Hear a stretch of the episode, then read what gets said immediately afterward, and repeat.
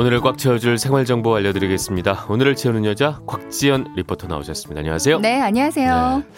아, 뭐 미세먼지 일단 문자 달라고 말씀드렸는데 네. 아, 많이 하고 계실 것 같아요. 뭔가. 저는 뭐 일단 안 나갑니다. 일단 안 나가시고. 네네.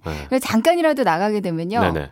집 앞에 현관문 있는 데서 정말 옷을 탁탁탁 다 털고요. 음. 그리고 바로 욕실로 가서 샤워를 쫙 해요. 아, 네. 일단 다 털고 들어온다 네, 이런 말씀이시군요. 양치도 꼬박꼬박 하고요. 애들도 그렇게 시키고. 아, 저도 오늘부터 그렇게 하겠습니다. 네. 배울 게 많아요. 그러니까요. 근데 뭐 미세먼지 별개로 또 주말에 아파트 단지 가보니까 뭐 이게 가구, 전자제품 이런 게 엄청 많았어요. 그래서 보니까 어제랑 오늘이 바로 그 손 없는 아, 날. 네, 예, 이런 날이더라고요. 그렇죠. 네. 주말에 이사하시는 분들 꽤 되게 많으시더라고요. 네. 어, 아무래도 이제 새로운 보금자리에 맞게 가구나 가전을 배치하다 보면 버려야 할 것들이 꼭 생기거든요. 그쵸. 이사하시면서 대형 생활 폐기물 배출이 많았을 텐데요. 네. 대형 생활 폐기물 버릴 때 반드시 미리 신고해야 한다는 거 혹시 알고 계시죠? 네. 그래서 저는 경비실에 꼭 한번 여쭤봐요. 네. 이거 뭐 스티커 붙여야 되는 건지. 맞습니다. 그렇게. 미리 신고 안 하면 과태료 물거든요. 네. 이제 동주민센터나 구청에 신고를 하셔야 하는데요.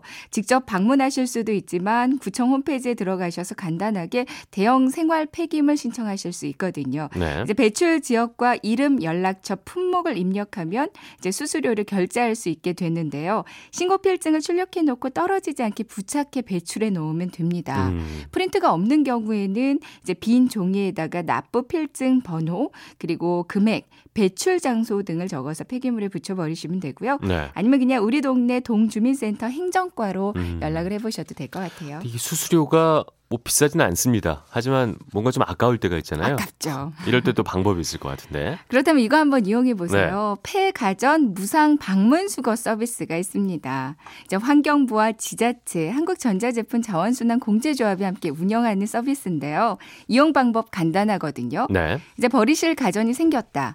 콜센터 번호 1599에 0903번으로 전화하시면 음. 되고요. 1599-0903-5R.kr 인터넷과 모바일 접수도 가능합니다. 네. 이제 1599-0903 콜센터로 전화를 하면 바로 수거 예약 날짜를 잡아주거든요. 네, 집문 앞에 내놔도 가져가고요. 편하네요, 그죠? 그렇죠. 네. 인터넷으로 접수한다면 간단한 고객 정보를 적고 이제 배출 희망 날짜를 지정하면 알아서 가져가줘요. 네.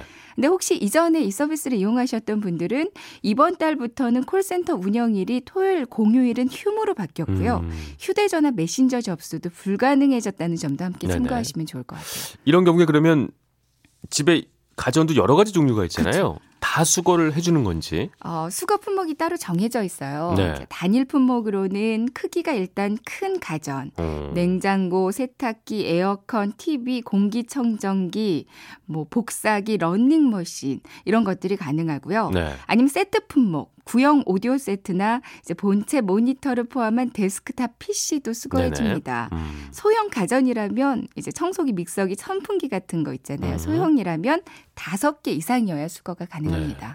안 되는 품목도 당연히 있겠군요. 네. 이제 제품이 일단 고장 난 건 괜찮은데 제품 원형이 훼손돼 버렸다. 아, 제품이 그렇겠죠. 다 분해됐다 하면 이거는 수거 불가하고요. 네. 어, 그리고 소형 가전이 다섯 개 미만이어도 안 되거든요. 음. 저는 청소기 한 대랑 랑 스피커가 있다고 하니까 스피커가 몇 개 있냐고 물어보더라고요. 어. 그래서 다섯 개 정도 된다고 하니까 수거 가능하다고 하더라고요.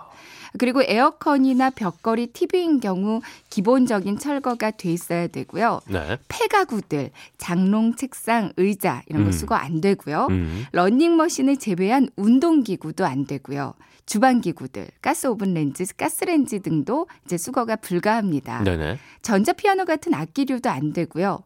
전기장판, 온수매트 안 되고 음. 의료기기들, 안마기, 찜질기도 이제 안 된다고 보시면 되겠어요. 안 되는 게 생각보다 많군요. 어, 그래도 이제 정말 해봐야겠어요. 버리기 어려운 큰 가전 같은 거를 그냥 가져가 주니까. 아니 화를 내세요. 네. 이건 정말 좋은 아, 것 같아요. 꼭 해라 뭐 이런 그렇죠? 말씀이시죠. 왜냐하면 어. 큰 거는 저희가 네. 집 앞에다가 옮기기도 힘들거든요. 아. 그걸 집까지 와서 그렇죠. 가져가 주니까. 그러니까 저처럼 안 되는 게 많으니까 안 하려는 사람을 보시니까 지금 화가 나시는 거죠. 너왜 이렇게 게으르냐? 그건 네. 아니고요. 네. 그 일단 당장 버리고 싶은 소형 가정이 있으면 다섯 개 음. 모일 때까지는 좀 기다려야 되는 거겠군요. 근데 서울 같은 경우는 그냥 분리 배출장에 작은 가전은 내놔도 괜찮고요. 네네. 일부 지역에서는 주민센터에 폐가전 분리수거함이 또 따로 설치되어 있는 곳들이 많이 있거든요. 음. 그러니까 우리 동네는 어떻게 버리는지 이제 관할 주민센터를 문의해서 미리미리 알아두시는 것도 좋을 것 같아요. 2436님도 문자 보내주셨어요. 저도 그 서비스로 큰 냉장고 처리해봤다고 정말 편리했다고 많이들 이용해 보세요. 그러니까요. 이렇게. 이렇게 편하다니까요. 신경 쓰겠습니다. 네. 그렇다면 그 버리고 싶은 가구도 있잖아요. 가구도 아, 있죠. 이게 드릴 때는 엄청 잘 쓸 것 같은데 애물단지가 될 때도 있어요. 맞습니다. 어떻게 처리하면 될까요? 이제 가구 버리는 방법 몇 가지가 있는데요. 우선 돈 들이지 않고 버리는 폐 가구 무료 수거 서비스도 있거든요. 네. 근데 이거는 대부분이 개인 업체라서요. 뭐 경기도, 서울 원역 이렇게 가까운 지역으로 한정돼 있는 경우들이 음. 많이 있고요.